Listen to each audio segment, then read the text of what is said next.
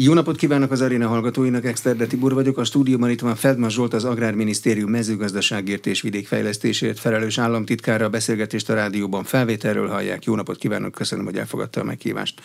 A lengyel fővárosban tárgyal Nagy István agrárminiszter az úgynevezett frontországok szakminisztereivel az ukrajnai helyzet kezeléséről. Született megállapodás?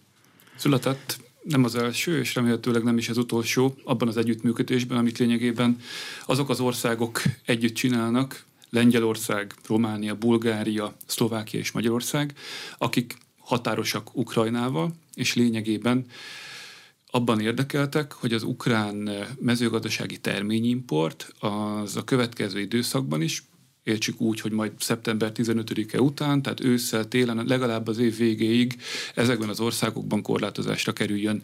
Ezért tárgyaltunk az elmúlt hónapokban, ma is erről szólt az egyeztetés Varsóban, hiszen azt tapasztaltuk, hogy úgy tudtunk eredményt elérni Brüsszelben, hogy együtt léptünk fel mind az öt állam. A termény import tilalmát meghosszabbítani kérik Brüsszeltől? Ez a megállapodás tárgya most? Igen, hiszen eredetileg hosszú hónapokon keresztül nem történt semmi, értsük ez alatt azt, hogy ezek az országok folyamatosan jelezték, hogy olyan hirtelen egyik pillanatról a másikra történő óriási termény mennyiség zúdul a piacaikra, ami teljesen összeomlasztja gabona tekintetében a mezőgazdasági piacaik működését. Hónapokig aktatologatás, időhúzás, és akkor lényegében az történt, hogy áprilisban Lengyelország, Magyarország is úgy döntött, hogy nemzeti hatáskörben korlátozni fogja az importot, mert lényegében nem tartható tovább a helyzet. És ezután született egy uniós döntés végül, ami azt mondta, hogy jó, legyen, akkor május elejétől szeptember 15-ig lényegében első körben uniós jogi eszközökkel ugyanezt a típusú korlátozást négy fontos mezőgazdasági termény tekintetében e, megtartják, és arról tárgyaltunk még, hogy ez hogyan fog kinézni majd a következő időszakban is, hiszen egy nagyon fontos zárójeles, de annál lényegesebb szempont az egész azon alapszik, hogy bizony az Európai Unió tavaly nyár óta vámmentességet adott az összes mezőgazdasági termény, az összes mezőgazdasági termék importjára. Ezt pedig meghosszabbította következő év nyaráig, 2024 közepéig. Innentől kezdve viszont szabad a pálya, elméletileg legalábbis, úgy jön az ukrán gabona és olajos növény és mezőgazdasági termény, ahogy csak tud, nem terheli vám, nem terheli különböző kötelezettség, és innentől kezdve viszont itt nem nagyon változott a helyzet az elmúlt hónapokban, lényegében leállt a gabona és olajos növénypiac, tehát lépni kell, és ezt közösen tudtuk az elmúlt hónapokban kierőszakolni Brüsszelben. De a korábbi megállapodásnak a hatája a szeptember 15-éig szól. Abban bíznak, hogy ha Brüsszel elfogadja a mostani frontországi miniszterek javaslatát, akkor szeptember 16-ától az év végéig újra fog indulni? Egy... Azt azt kérik, hogy legalább az év végéig folyamatában tartsuk fenn. Egy napra se szűnjön meg, hanem folyamatában tartsuk meg. Érthető legyen, a raktáraink jelentős része e, tömve van, tavalyi eladatlan készletekkel, ukrán készletekkel, ebben az egész térségben, Romániában, lengyeleknél, bulgároknál, és a cél az, hogy legalább ezeket piacra lehessen juttatni, legyen esély arra, hogy ezek kimenjenek, de úgy, hogyha folyamatosan érkezik újabb és újabb ukrán termény, akkor ennek az esélye kis, kisebb és kisebb. Tehát innentől kezdve nem jön új termény, akkor lényegében esélyünk van arra, hogy ezeket a, a eladatlan készleteket, meg ebben a régióban felgyűlt, már korábban ideszállított ukrán készleteket ki lehessen valahogy pucolni a piacra. De hova lehet kipucolni a piacra ezeket a készleteket? Nagyon fontos, hogy az elmúlt időszakban e, alapvetően az ukrán mezőgazdasági termények e, exportja, ugye megváltozott ezeknek az iránya. Tavaly a háború kitörésekor ugye az oroszok blokkolták azokat a nagy fekete-tengeri kikötőket, amelyek addig lényegében úgy havi akár 5 millió tonnás mennyiségben ezeket a terményeket kiszállításra alkalmassá tették Észak-Afrikába, közel-keletre és még más hasonló piacokra. Utána július, mivel ez leállt teljesen, egy pánik tört ki a piacon, hiszen azt tapasztalta mindenki, hogy az a hatalmas volumenű, több tízmillió tonnányi ukrán termény, amely hagyományosan ezekben az országokban az élelmezés alapjává vált az elmúlt évtizedekben, ugye ez nem megy ki. Az ukránok nem jutnak bevételhez, ezek az országok, Egyiptom, Líbia, vagy a közel-kelet több országa pedig elveszítette a hagyományos gabonaellátási forrásainak kétharmadát. Ugye ezért tavaly júliusban török közvetítéssel, ENSZ közvetítéssel összejött egy olyan megállapodás, amit Fekete-tengeri Gabona megállapodásnak hívtunk, és amely élt lényegében a tegnapi napig, hiszen tegnap az oroszok úgy döntöttek, hogy nem hosszabbítják meg ennek a működését, és innentől kezdve tehát az a, az ukrán kiszállítás, amely történt a Fekete-tengeren keresztül, történt az úgynevezett szárazföldi folyosókon keresztül, Lengyelországon, Románián keresztül, ezek áteresztő kapacitása így hirtelen nagyon szűkössé vált. Tehát az látszódik, hogy az ukránok most kevesebb terményt tudnak eladni, értékesíteni, logisztikai szűk keresztmetszetek okán, ez már az elmúlt hónapokban is így látszódott. Tehát ez lényegében egy esélyt adat szerintem arra, hogy ezek a felhalmozott készletek most hagyományos piacainkon nagyobb eséllyel találjanak gazdát. Azzal kell külön foglalkozniuk, hogy két napja az oroszok a Fekete-tengeri egyezményt felmondták, tehát hajó gyakorlatilag megint nem fog menni a tengeren keresztül. A szárazföldi folyosók kapacitása pedig nem nő, mert az meg vasút. A szárazföldi folyosóknak a kapacitás egy limitált kapacitás. Az elmúlt időszakban azt láttuk, hogy összességében talán havonta egy másfél-két és fél millió tonna termény az, amely ezen keresztül ö, jutott el Európába vagy az európai kikötőkbe, ahonnan tovább hajózták jobb esetben, és nem itt ragadt a mi szempontunkból.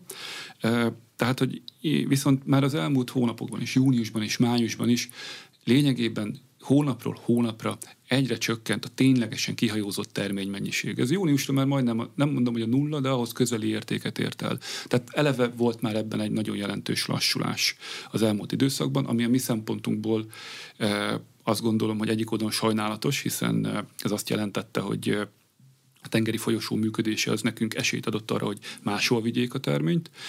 Viszont most itt biztos, hogy nőni fog a nyomás ezeken a szárazföldi folyosókon, de én is azt gondolom, hogy ebben a jelenlegi technológiai infrastruktúra és feltételekkel sokkal több tartalék nincsen az ukrán kiszállítás szempontjából. Mondják most az ukránok, hogy nagyon erősen fókuszálnának az úgynevezett Dunai kikötők használatára. Most már úgy két millió tonna terményt Ukrajna Duna melletti kisebb kikötőiben próbálnak berakodni, majd onnan jelentős részben elviszik Konstancába, átrakják nagyobb hajókra, és úgy megy el valamerre, de hogy ez azért egy jóval lassabb és drágább folyamat. Tehát, hogy azért itt az látszik, hogy szűkül, ez biztos, hogy szűkül az ukrán export lehetőség ezzel a tengeri folyosó megállapodás megszűnésével, és az is most persze kering, hogy az ukránok megpróbálnák ezt valahogy az oroszok részvétel nélkül ezt a megállapodást működtetni. Nem mernék jóslások bocsátkozni, hogy ez működik vagy nem működik. Ki az, aki oda megy hadihajókkal kísérni a flottát? De Ki az, aki biztosítja azt a flottát? Sok ami... kérdés merül föl ezzel a gondolattal összefüggésben, de minden esetre most Ukrajna szempontjából biztos, hogy egy jelentős exportkapacitás csökkentés lesz látható. Mhm. Ha az Unió meghosszabbítja az ukrán importtilalmat a mi igényeink szerint az év végéig, akkor azzal rendeződik a helyzet, vagy akkor rendeződik, hogyha a háborúnak vége van? Vagy akkor újabb és újabb hosszabbítások jönnek? Azt gondolom, hogy a háború az nagyon jelentősen felborította a hagyományos terménypiac működést. Itt sok, sok tízmillió tonna termény mozog a piacon. A, a, alapvetően a mostani eh, vámmentes ukrán behozatal lehetősége, az lényegében tehát kitárta teljesen Európa kapuját számukra. A, éppen ezért mi most azt mondjuk, hogy legalább év végéig kell meghosszabbítani ezt a, ezen országok területére az import korlátozást, mert ez ad nekünk esélyt arra, hogy eh, a most betakarított búzát, árpát, vagy majd az ősszel betakarításra kerülő kukoricát, napraforgót eh, legalább megpróbáljuk értékesíteni, vagy a közben meglévő készletek elmenjenek. Ez a minimum álláspont, és ezért mondjuk azt, hogy legalább év végéig. Eh, bízunk benne, hogy ebben Brüsszelben egy eh, rugalmas és támogató hozzáállást fogunk találni, meglátjuk. Mi ezt biztos, hogy közösen a következő időszakban folyamatosan nem csak, hogy napi renden fogjuk tartani, hanem folyamatos és intenzív javaslattétellel fogunk élni. Az elmúlt hónapokban is ez vezetett eredmény. De kell hozzá Brüsszel, vagy az országok maguk is dönthetnek úgy vállalva akár még jogi vitákat is, hogy ők már pedig nem engedik be. Hát a területükön kell, hogy bejöjjön. Kereskedelem politika egy uniós kompetencia vagy hatáskör, és mi mivel ebben nem történt uniós lépés tavasszal, ezért volt az, hogy április közepén tagállami hatáskörben indítottuk el ezeket a nemzeti alapon meghozott forgalmi korlátozásokat. Viszont Európai Uniós szabályozás májusban megszületett, azóta Európai Uniós jogalapon működünk, ez egy tiszta megoldás. Ez most szeptember 15-ig ketyeg, mi szeretnénk, ha ez tovább menne. Ugyanakkor viszont, ha nem változik a piaci helyzet, már pedig most a raktárak kiürítése, a terményeladás az dinamikáját tekintve azért lassabb, mint korábban, az biztos, hogy bennünket is ennek a kérdésnek, akár nemzeti jogalapon történő átgondolására is késztet. Itt a visegrádi országoknak ebben van közös érdeke? Minden visegrádi ország frontország? Lengyelország Igen. frontország, Szlovákia frontország, Magyarország frontország, Lengyelország, Románia, Románia. frontország, és most ilyen szempontból Bulgáriát, Bulgáriát is ide soroljuk, hiszen Bulgária, még ha nem is fizikálisan közvetlen határos, de de facto lényegében a, a hajózás, a hajón történő beszállítással lényegében úgy tekinthetjük, és oda bevitt terménymennyiséget tekintve, hogy frontországként tekintjük ilyen szempontból, csak nem a szárazföldi határa, hanem a közvetlen közelsége és kitettsége miatt. A háborúig nem biztos, hogy mindenki, én se voltam tisztában azzal, hogy mi Ukrajna szerepe Európa élelmiszerellátásában. Most megtanultuk, hogy ez egy hatalmas terület, nagyon jó termőföld. Több tízmillió hektár termőföld, Magyarországon 5 millió hektárunk van, ha jól emlékszem, ott 40 millió. Ezt szerintem mindenki tudja, ez a csernozium, ez a kiváló minőségi föld, ha nem csinálunk vele semmit, akkor is jól terem. Ez ebben leegyszerűsített, de ettől függetlenül alapjaiban igaz. Egy jó technológiával nagyon sok mindent ki lehet hozni abból a termőföldből. És lényegében Ukrajna a világ legnagyobb búza, kukorica, étolaj exportőrei közé tartozik. Oroszországgal, az Egyesült Államokkal, Kanadával, ott vannak ők a legnagyobbak.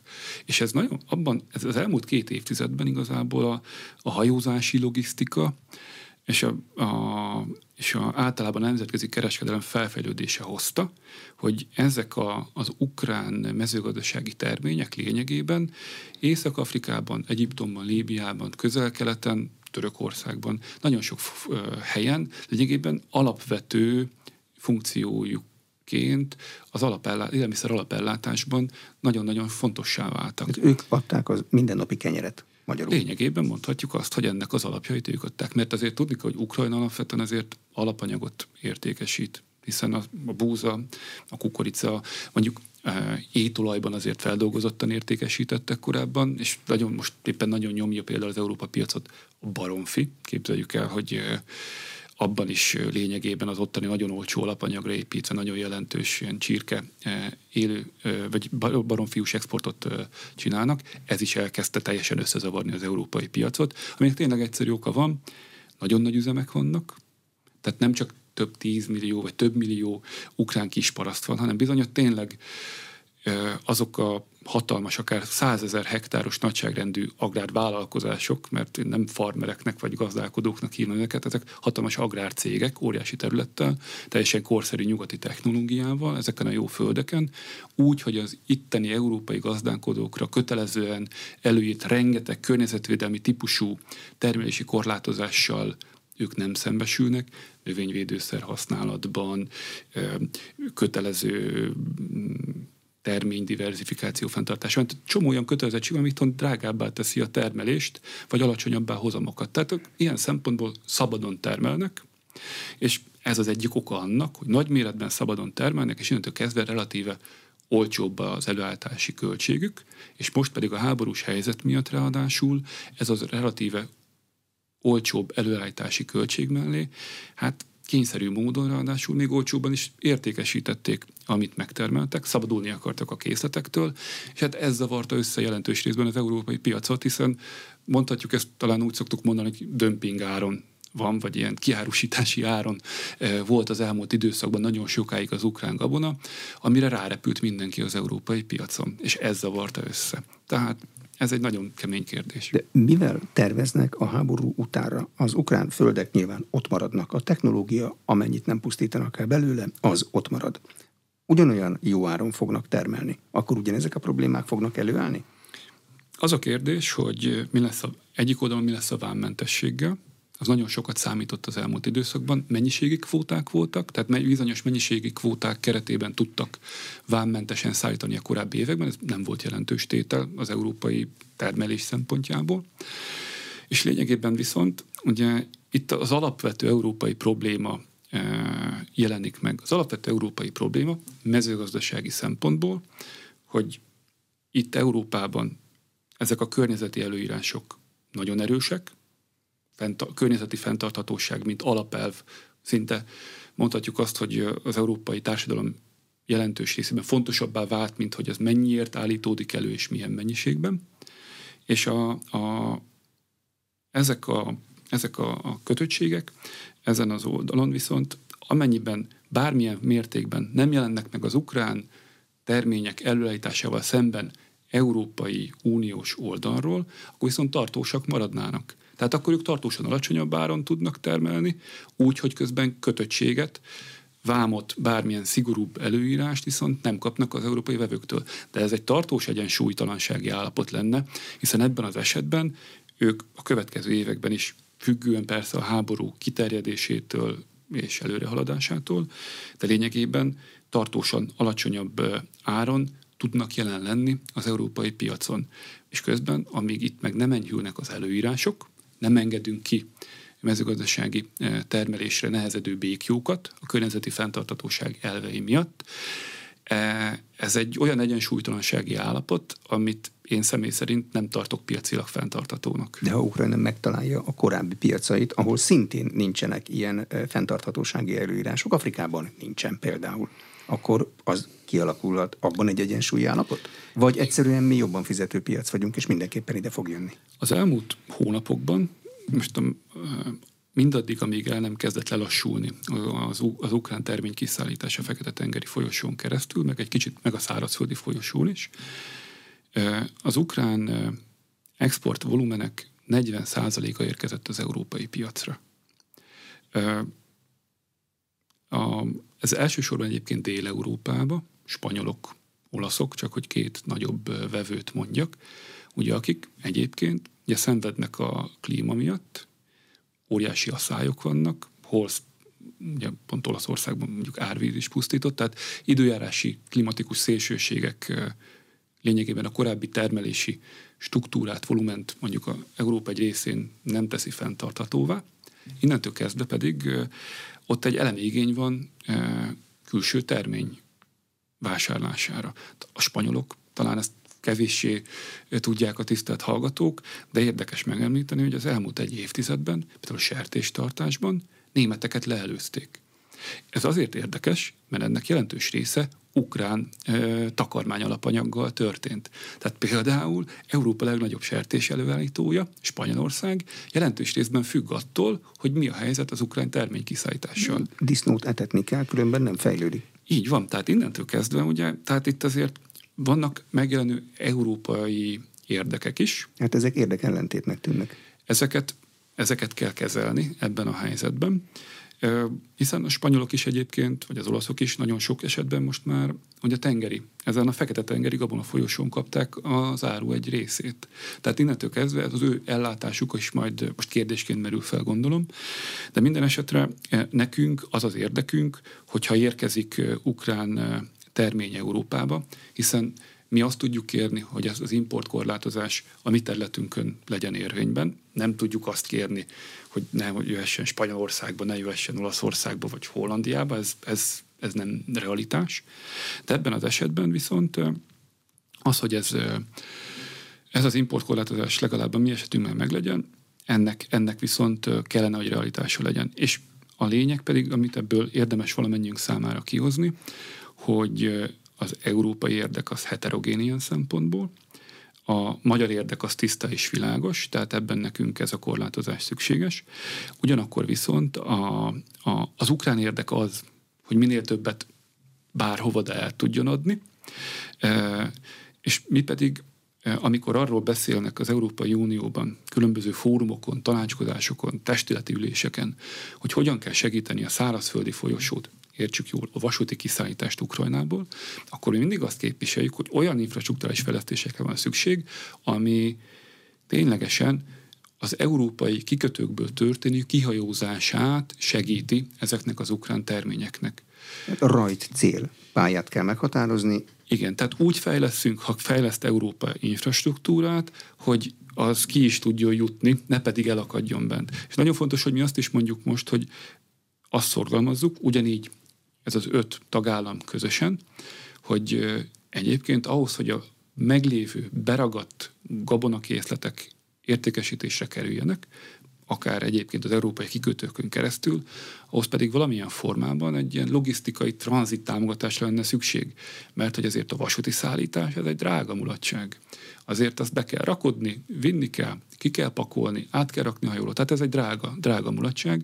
Ez pedig akkor fog jobban működni, hogyha költséget csökkentünk az érintetteknél. Költséget tetszik, nem tetszik, úgy lehet csökkenteni, hogy beleteszünk pénzt, és pénzzel ösztönözzük azt, hogy minél inkább, minél nagyobb volumenben szépen haj, pakolják ezeket ki a raktárokból, és hajózzák ki. Tehát ez egy fontos másik elem, hogy importkorlátozás egyik oldalon, és lényegében egy szállítási tranzit támogatás a másik oldalon, ami ezt az európai gabonapiaci helyzetet e, tudja segíteni. Gabonapiacon csak az étkezési gabona problémás, vagy a tritikálé, a takarmánygabona is problémás? Ugye a, búza esetében a búza is megy malomba, ebből lesz a kenyerünk, de megy takarmányba is. A kukorica az jelentős részben egyébként Európában is vagy ipari felhasználásra kerül, etanolba, vagy takarmányba. Tehát, hogy ez nagyon vegyes ma már a felhasználás. Tehát nekünk ilyen szempontból valamennyi felhasználási forma vagy mód esetében arra van szükségünk, hogy a mi korábbi piaci értékesítési lehetőségeink helyreálljanak. Ehhez pedig az szükséges, hogy lényegében ezeket a, ezeket a terményeknek egy limitáltabb és szabályozottabb keretet történő behozatalát érjük el Ukrajnából Európába. Az már a világos, hogy a magyar élelmiszerinfláció, amely tavaly év végén majdnem 48% volt, az milyen tényezőkből állt össze, mert erről tanulmányok születtek már. Önök hogy látják? Nagyon sok oka van, nincs egyetlen ok, így nem egyetlen tényezőnek az orvoslásával lehet ezt kezelni, hanem nagyon-nagyon sok oka van. Közrejátszott ebben az asszály, az éppen aktuális forint-euró árfolyam, közrejátszott ebben ö, még számos ok ilyen emellett, és az energiaköltségek megugrása, amely az élelmiszer vagy a mezőgazdaság tekintetében nagyon jelentős tételt jelent. Tehát, hogy van legalább tíz ehhez hasonló egymás mellett lévő ok, ami lényegében valóban ezt a, azt a típusú kiugrását jelentette a, az élelmiszerinflációnak, és hát én azt látom, hogy most ugye a legutolsó szám alapján, ugye mert nem ez a 40 akárhány százalékos csúcson vagyunk, hanem most 20, már 20, 29, 29 százalék környékén volt a legutóbbi hivatalos KSH szám, és én abban a tekintetben optimista vagyok, hogy azok a tényezők, amelyek ebben az alapvető okot játszották az elmúlt időszakban, energiaárak, vagy éppen a, a, az asszály miatti speciális magyar helyzet, ezek mind-mind lényegében az elmúlt időszakban vagy már kevésbé problémásak, vagy jelentős részben mérséklődtek, tehát innentől kezdve azok a fundamentális jogok, amelyek emögött voltak, jelentős mértékben szerintem kezelődtek, és innentől kezdve én a következő időszakban is ugyanezt a lép, folyamatos lépcsőzetes élelmiszer infláció mérték csökkenést várom a következő hónapokban is. Más országokhoz érdemes magunkat hasonlítani. Szoktuk nézni ilyenkor mindig a táblázatokban a szlovákokat, a románokat, ott nagyjából tízzel kevesebb. Mindig szoktuk nézni az osztrákokat, ott harmada a miénknek. Tehát nem ugyanazzal a pénzzel fizetünk, nem akkora a területünk, nem ugyan a termelési struktúránk. Mi az, amit az összehasonlításból lehet tanulni? Én azt gondolom, hogy jelentősen kitett a, a magyar élelmiszerelőtás az energiaköltségeknek, tehát ilyen értelemben minden olyan fejlesztés, beruházás, ami ennek a csökkentését, mérséklését, hatékonyságát javítja a időszakban, az nagyon fontos lesz.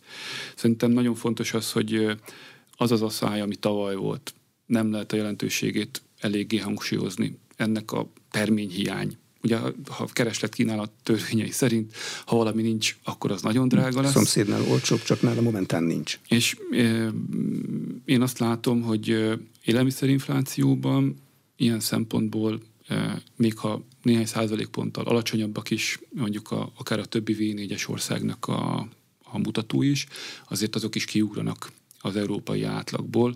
Tehát lényegében túl speciális szerintem a magyar helyzet ahhoz, hogy érdemben azt lehessen mondani, hogy valamilyen lokális vagy helyi probléma az, amely emögött egyedüliként ott van. A szájjal erre az évre kell számolni. Az év eddigi szakaszát azt meglehetősen lucskosan töltöttük. Igen, mindenki azt tapasztalta.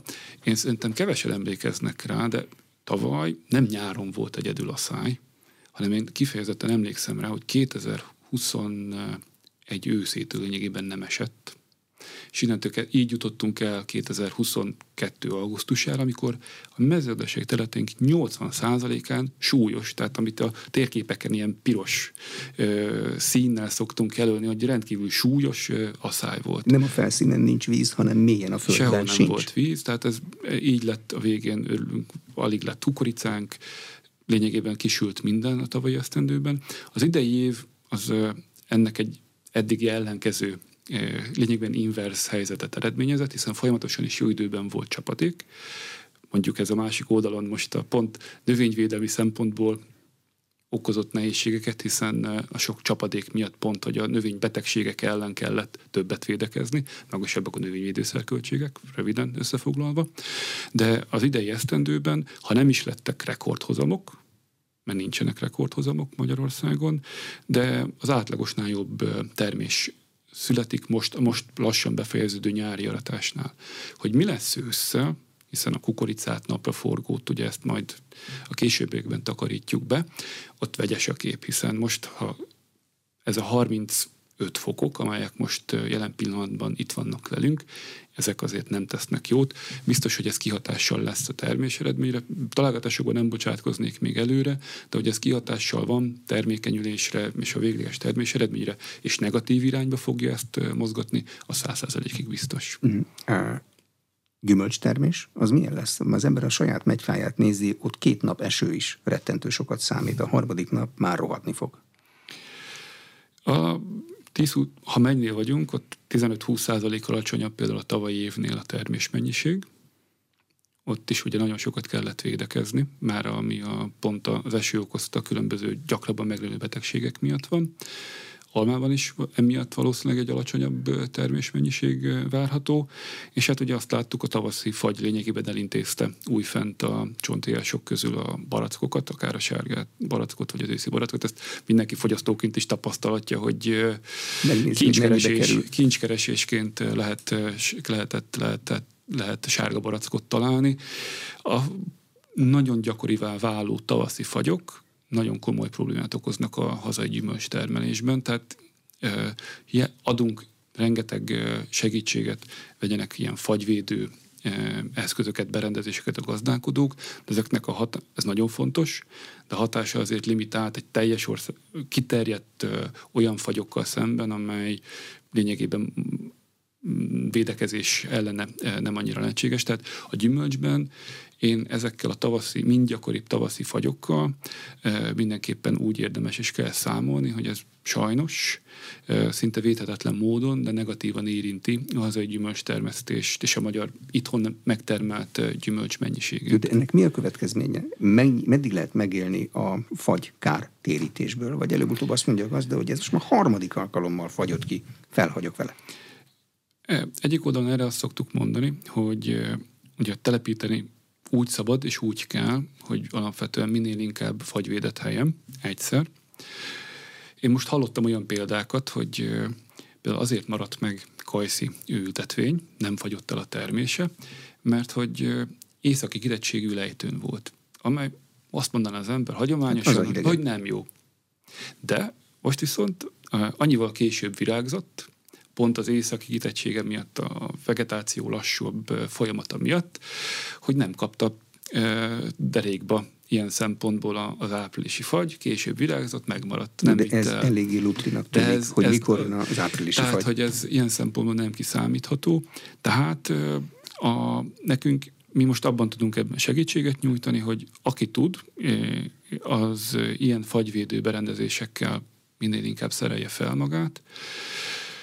De kétségtelen tény, hogy a több lábon állás, vagy olyan kultúráknak, a, olyan gyümölcskultúráknak a művelése, amely ezt a, fagy, ezt a tavaszi fagyveszélyt kevésbé szenvedik meg, vagy kevésbé jelent kockázat termelésük, bizony nagy, nagy valószínűséggel ezekkel érdemes foglalkozni gyümölcstermelőként. Egy fagynak az élelmiszerinflációban mekkora a százalékos hatása? Ugye nem barackon élünk, azért mást is veszünk. Azt gondolom, hogy összességében élelmiszerinfláció szempontjából valóban kevés, nem jelentős, de fogyasztóként, amikor egy adott gyümölcsöt keresünk, akkor bizony a mi döntéseinkre azért jelentős fogyasztói vásárlási döntéseinkre jelentős van, és az érzetünkre, hogy magas az élmiszerinfláció. Hátra hőkölünk, amikor hisz, megnézzük. Tehát ebben van egy ilyen szub, kicsit szubjektív elem is, hiszen elviszi a sárga barackot a fagy. A vásárlóként azt tapasztaljuk, hogy a mi személyes megítélésünk szerint az ára az túl magas, és ebből azt gondoljuk, hogy igen, na már megint túl magas az infláció, holott van egy mondjuk azt, hogy speciális probléma, amivel ott egyébként megküzdünk, de önmagában nem ez a mértékadó valóban, ha a magyar élelmiszerinflációról szeretnénk beszélni. A jegybank egy tanulmánya szerint a 2022-es évvégi inflációnak, nem az élelmiszer, hanem az általános inflációnak körülbelül negyedét az úgynevezett profit húzta infláció csinálta, de ez egy becslés. A mezőgazdaságon belül látják ezt a jelenséget, amikor azt mondja a termelő, hogy megemelem, mert meg lehet ennyire emelni. Ismerem ezeket a véleményeket vagy elemzéseket. Egyik oldalon, még egyszer, amikor nincs valami, az drágább, tehát nagyon sok esetben hiány volt a tavalyi esztendőben, hiszen kevesebből kell ugyanazt a jövedelmet megtermelni. Tehát ez egy törvényszerű jelenség, hogyha maradjunk a sárga barack példájánál, ha korábban 100 egységnyi barackom volt, abból szerettem volna x forint bevételt jelenteni, de ha viszont nincs 100 egységnyi barackom, csak 20 egységnyi barackom, akkor nekem azon a 20 egységnyi barackom kellene ugyanazt a jövedelmet elérnem. Tehát 5 20 100, valahogy, tehát ez valahogy, valahogy ez, ez, biztos, hogy ez benne van a pakliban. Én azt látom, ha mezőgazdasági termelőket nézzük, én szeretném ezt a téfitet eloszlatni. A, a, ha csak a szántóföldi növénytermesztés nézem, úgy, hogy már túl vagyunk a, a műtrágya árcsúcson túl vagyunk, a, az üzemanyag árcsúcson, tehát ezeken túl vagyunk, így is átlagosan azt, amit most a betak, aratnak, betakarítanak a szántóföldeken a gazdálkodók, azt kétszer, kétszer magasabb költségszinten állították elő átlagosan, mint mondjuk egy évvel korábban. Ezt el tudjuk képzelni azért, hogy ez mit jelent a gyakorlatban. Tehát, hogy amit a magunk, mindenki a maga példáján szerintem el tudja képzelni, hogyha neki egyik évben ez még 10 forintba kerül, de ugyanaz a következőben 20-ba, akkor azért az óvatatlanul, hogy megpróbálja érvényesíteni az árat egyik oldalon. A másik oldalon pedig én az élelmiszeripar esetében látom a számokat, hiszen ezt több helyen látható, olvasható volt, ez a, nagyon sok esetben ráhúzták ezt a profitészséget erre a területre. Azért én azt látom, hogy most az első negyed évben, azért egy most talán a legfrissebb szám alapján, ha összevetjük a májusi adatokat az egy évvel korábbi májusi adatokhoz képest, 15%-os értékesítés csökkenés van. Exportpiacokon is, meg idehaza is. Tehát, hogy ilyen értelemben jelentős mértékben van egy olyan negatív folyamat jelen pillanatban, amelyet remélhetőleg minél gyorsabban túl leszünk, és mindenhol a vásárlóerő újra visszaáll az eredeti mértékére, de exportpiacainkon és idehaza is lényegében ezt a típusú veszteségeket most elszenvedik a vállalkozások. Tehát mezőgazdasági termelés szempontjából óriási költségnövekedés volt Magyarországon. Természetes, hogy ezt megpróbálta a termelő érvényesíteni, és az élmiszeripar pedig most egy jelentős kihívással küzd, talán így lehet ezt megfogalmazni, ami az értékesítési volumeneket jelenti. Az oltatlanul, ha az élmiszeripar szempontjából nézem, ugye pedig amit a kormányzat az infláció letörése szempontjából csinál, hiszen eddig voltak hatósági árak, most ugye online árfigyelő rendszer, kötelező akciózás rendszere, ez biztos, hogy a kettő érdekellentétben áll egymással, de ahogy látjuk a számokat, ugye pont nézték azt, hogy már most ez a kötelező akciózás rendszer az abban lévő termékek tekintetében talán 5%-nyi árcsökkenést már ki is tudott mutatni, tehát hogy van hatékony eszköz erre. És én ezzel azért hozzáteszem, én szoktam foglalkozni azzal, hogy hogyan is néznek ki az árrések. Az árrések alatt azt értjük, hogy az egyes piaci szereplők mennyit tesznek rá saját működésük és hasznuk érdekében az általuk megvásárolt árúra. És én azt láttam az elmúlt időszakban, hogy nagyon sok esetben jelentősen nőttek, sőt, nyugodtan mondhatom, hogy az elmúlt évek trendje az, hogy az általam látott termékpályákon, bizonyos alapélelmiszerek esetében, most nem a hatóságjáros termékekről beszélek, de nőttek a kiskereskedelmi árrések. Tehát, vagy azt jelenti, hogy drágábban működnek, meg ők érvényesíteni próbálták a működési költségük növekedését, vagy egyébként az általuk megemelt munkabéreket. Tehát ezt, ez a kiskereskedelmi árés azért az én megítélésem szerint összességében az elmúlt években jelentősen nőtt. Magyarul ez viszont nem feltétlenül az alatta lévő termelői és feldolgozói magasabb áraknak volt a következménye, egy attól független kiskereskedelmi cégek által megvalósított üzleti modell. A hazai kereslet csökkenést azt értem, mert az én jövedelem is elaludt, és nem ment az infláció után, de az exportpiacokon miért csökken? Az ő jövedelmük is inflálódik? Szerintem viszonylag egyszerű az összefüggés, valóban, tehát a jövedelmek azok Európában is inflálódnak, ez szerintem egy természetes folyamat, és ott is azt szerintem egész Európában megfigyelhető, hogy alapvetően az alacsonyabb árszintű termékeket keresik a fogyasztók, árérzékenyebbek a fogyasztók, és adott esetben a kevesebb élelmiszert is vásárolnak. Tehát, hogy lehet, hogy ezzel csökken az élelmiszer pazarlása a másik oldalon, de minden esetre kevesebb élelmiszert is vásárolnak Nyugat-Európában is, vagy Európában általában. Tehát az export értékesítési volumenek csökkenése miatt azért ez az orosz-ukrán háború, ez az európai e, inflációs környezet oltatlanul mindenkire hatással van. Mikor állhat vissza, és milyen szintre az árszínvonal? Sose olyanra, mint a háború előtt? Annyira nem tudunk spórolni? Amivel kezdeném, mm, azok a termelői költségek. Ami kicsit talán furán hangzik, de szerintem nincs ma olyan mezőgazdasági termelő, aki azzal számolna, vagy felelősen azzal tudna számolni, hogy a költség szintjei majd visszaállnak valamikor a háború előtti állapotra. Ez jelenti az energiárakat, a műtrágyárakat, a növényvédőszerárakat. Betűmag? Bet, igen, tehát hogy ezek, ezek a, ezeknek az árszintje, ahogy látszódik jelen pillanatban, nem fog visszaállni a korábbi e, szintekre. Tehát ebből az következik, hogy alapvetően most leszámítva azokat a terményeket nem akarom bonyolítani, de amelyeknek tőzsdei mozgások mozgatják az árát, hiszen mondjuk a gabonaféléket azért alapvetően ez mozgatja, ami meg a kőolajárával van összefüggésben, de hogy alapvetően tehát költségoldalról nem látszik a korábbi árszinteknek a visszaállása. Az energiárak sem fognak a korábbi szintre visszaállni. Az is jár. De alapvetően, tehát hogy innentől kezdve költségoldalon azért, ha ez nem mm, realitás, ez biztos, hogy kihatással van valamilyen formában majd ezeknek az értékesítési ára és a fogyasztói ára is.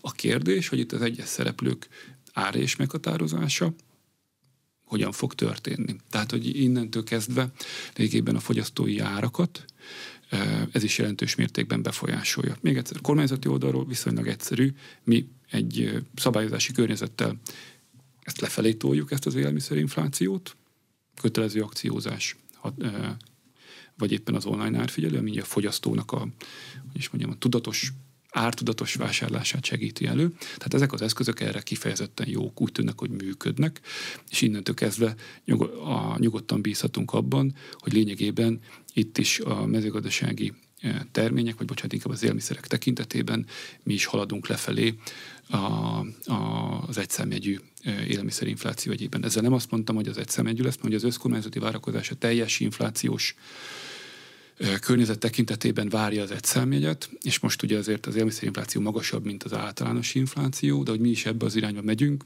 ebben teljesen bizonyos vagyok. Nem lehet minden terméket árfigyelő rendszerbe betenni, csak korlátozott a száma. Nagyon Mekkora, sok termény, nagyon sok, nagyon sok van. talán 60-nál is több termény, termék van ebben. Mennyire érzik, hogy ha ott korlátozzák az árakat, mert azt figyelik, akkor szétterítik az ott elveszített profitot minden másra. Egyáltalán ez egy jelentős tétele. Egy boltban van 5000 termék, hogyha 60-at körülbelül akciózni kell, meg figyelik az árat, akkor még mindig marad 4940, amire el lehet osztani. Ha működik a verseny a kiskereskedelemben, akkor lényegében ez a folyamat erősödni fog. És ilyen szempontból a fogyasztói információ, az árakra vonatkozó fogyasztói információ erősíti ezt a versenyt, meg a versenyre való hajlandóságot is. Szerintem ez egy nagyon fontos dolog. A másik oldalon azért a, az látszik, hogy, a, hogy az akciózás az Magyarországon fogyasztói oldalról egy nagyon kedvelt kedvelt hát elvárás műfaj. az akciózás. Hát az akciós újságoknak kultusza van. Éppen ezért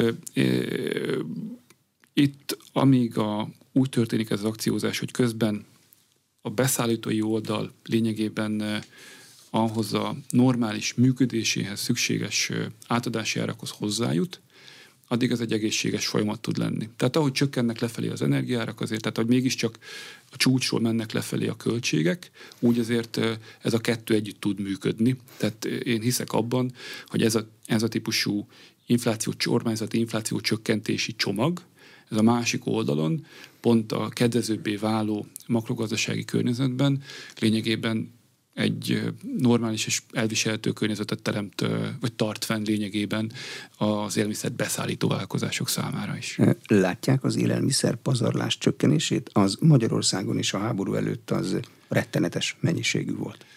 Nagyon messze vagyunk még a fejletnek mondott fogyasztói társadalmaktól, és itt a fejlettet ilyen szempontból zárójelbe, vagy idézőjelbe tenném inkább. Nagyon sok őrült pazarlás megy Nyugat-Európában az Egyesült Államokban meg pláne élelmiszer tekintetében rengeteget kidobnak és rengeteget vásárolnak feleslegesen. Ehhez képest azért a magyar nem olyan rossz, ez biztos, hogy tudatosabbak is bizonyos szempontból. Nincs szám most így, amit itt tudnék mondani, ugye, de bizonyos, hogy a, azzal, hogy itthon is csökkent az élelmiszer vásárlás volumene, ez biztos, hogy egyenes okokozati összefüggés lesz abban, hogy ez pedig lényegében az így úgymond elpazarolt kukába eh, végződő sorsú élelmiszerek volumenét is biztos, hogy csökkenti. Nyilvánvalóan kiesszük a hűtőt, és csak utána megyünk a boltba.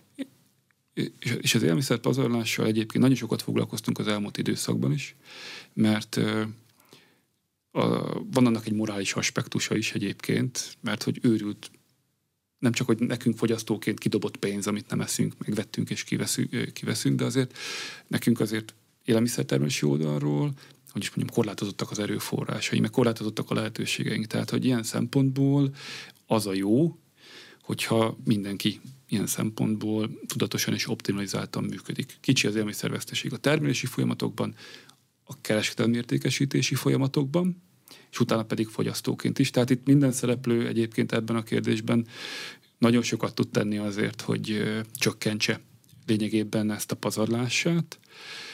Fogyasztóként nekünk talán még a legnehezebb, mert üzleti modelleket lehet szervezni, technológiákat lehet beállítani, nekünk vásárlóként, fogyasztóként pedig lényegében egy sokkal-sokkal tudatosabb odafigyelést igényel, de ez biztos, hogy most hatással van erre. Megkezdődtek a tárgyalások a génkezelési technikák szabályozásáról Brüsszelben. Ennek most mi a tétje? Magyarországon alaptörvény szerint a génmódosított termékek működtetése, használata tilos. Így van. Ez, hogy érthető legyen, nem lehet Magyarországon olyan növényfajtát termeszteni, ami valamilyen génmódosítás eredményeképpen elállító fajtát e, takar. Ugye a génmódosítás alatt egyébként azt értjük, hogy különböző növényfajták génjeit keresztezik, különböző technológiai megoldásokkal, egy kedvezőbb tulajdonság elérése érdekében. Tehát nem nemesítenek, hanem szerkesztenek. Ez egy nemesítés a maga módján, de alapvetően olyan szempontból, hogy valamilyen betegséggel szemben ellenállóbb legyen. Tehát nagyon sokféle ilyen szempont van. És akkor ugye ez Magyarországon nagyon határozottan és nagyon szigorúan tilos ilyennek a termesztésben tartás, és ez kiválóan működik is. Most a, az elmúlt időszakban felerősödött a, általában a mezőgazdaság részéről viszont, az európai mezőgazdaság részéről, hogy van olyan biotechnológiai eljárás, és ilyen mondjuk a génszerkesztés is, amely nem GMO, mert nem különböző fajtáknak a különböző génjeit próbálja meg egymással ötvözni, vagy tulajdonságait ötvözni, hanem ki egy fajtának a különböző génjeit, úgymond egy mesterséges mutációt idéz elő, amivel a saját tulajdonságait, a saját genetikai tulajdonságainak a változását gyorsítsa fel, de az a saját egy növényen belül.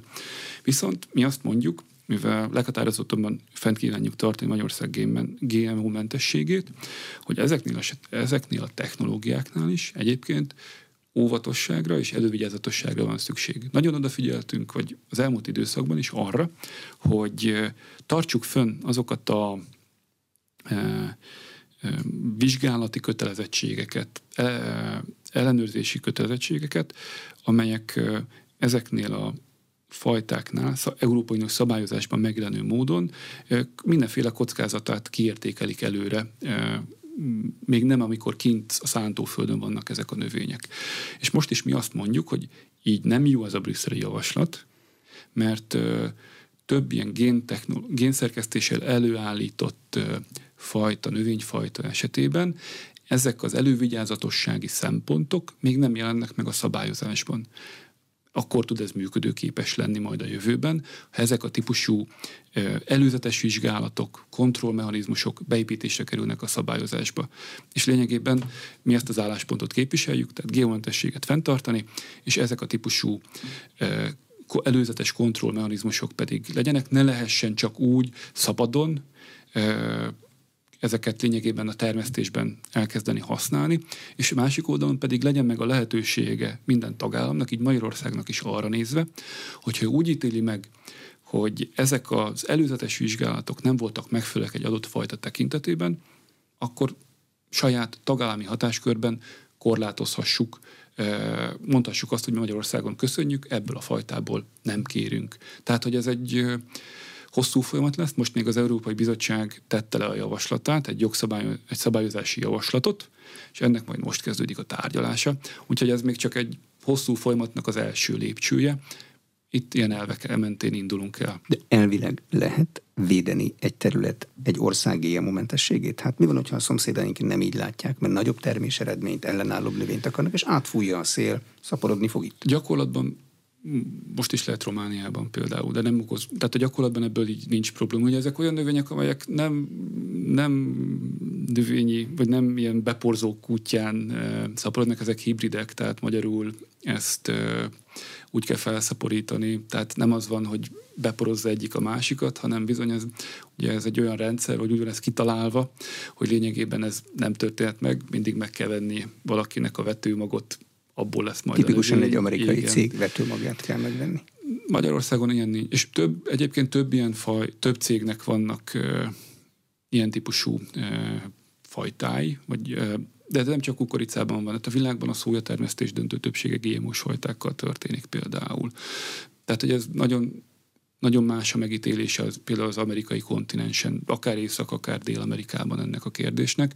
Ott másképpen is állnak ehhez viszont nem ezzel az elővigyázatossági szemmel nézve.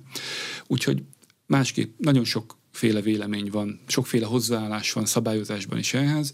Mi azt szeretnénk, hogyha ez a GMO szabályozási elvrendszer a génszerkesztés esetében is érvényesülne egész Európában. De a termelő számára és Magyarország számára az, hogy valami GMO-mentes, az a piacon egy érték, akkor az drágábban tudja eladni? Drágábban veszik meg? Mm, Alapvetően azt mondjuk, hogy ez egy, e, egy piaci érték tud lenni, a, a, de nem minden, nem minden piacon érvényesül ez. Amerikában nyilván nem. De az olyan messze van, hogy oda nem is nagyon érdemes vinni. Például szója tekintetében. Tehát a, a szóját az, egy, az amerikai kontinensen, most Brazíliában, vagy például külön elméletileg legalábbis van egy felára a GMO-mentes szójának, tehát az drágábban tudod megvenni a piacon. Tehát, hogy vannak olyan termények, amelyek esetében ez érvényesül, vannak, ahol ez nem érvényesül, a piac eldönti, hogy van-e többletértéke egy adott termény GMO mentességének. Most például a, a viszont a kukorica esetében, hogy ezt a példát mondjam, ez az európai piacon egyrészt igazából nem érvényesül tőzsdei árak vannak, és innentől kezdve a tőzsdei ár az, amely irányadós, teljesen mindegy, hogy ez most spanyol GMO-s kukorica, vagy magyar GMO-mentes kukorica. Köszönöm szépen az elmúlt egy órában. Feldman Zsolt, az Agrárminisztérium mezőgazdaságért és vidékfejlesztésért felelős államtitkára volt az aréna vendége. A műsor elkészítésében Szatmári Katalin, Sipos Ildikó felelős szerkesztők és Módos Márton főszerkesztő vett részt. Köszönöm a figyelmet, Exterde Tibor vagyok.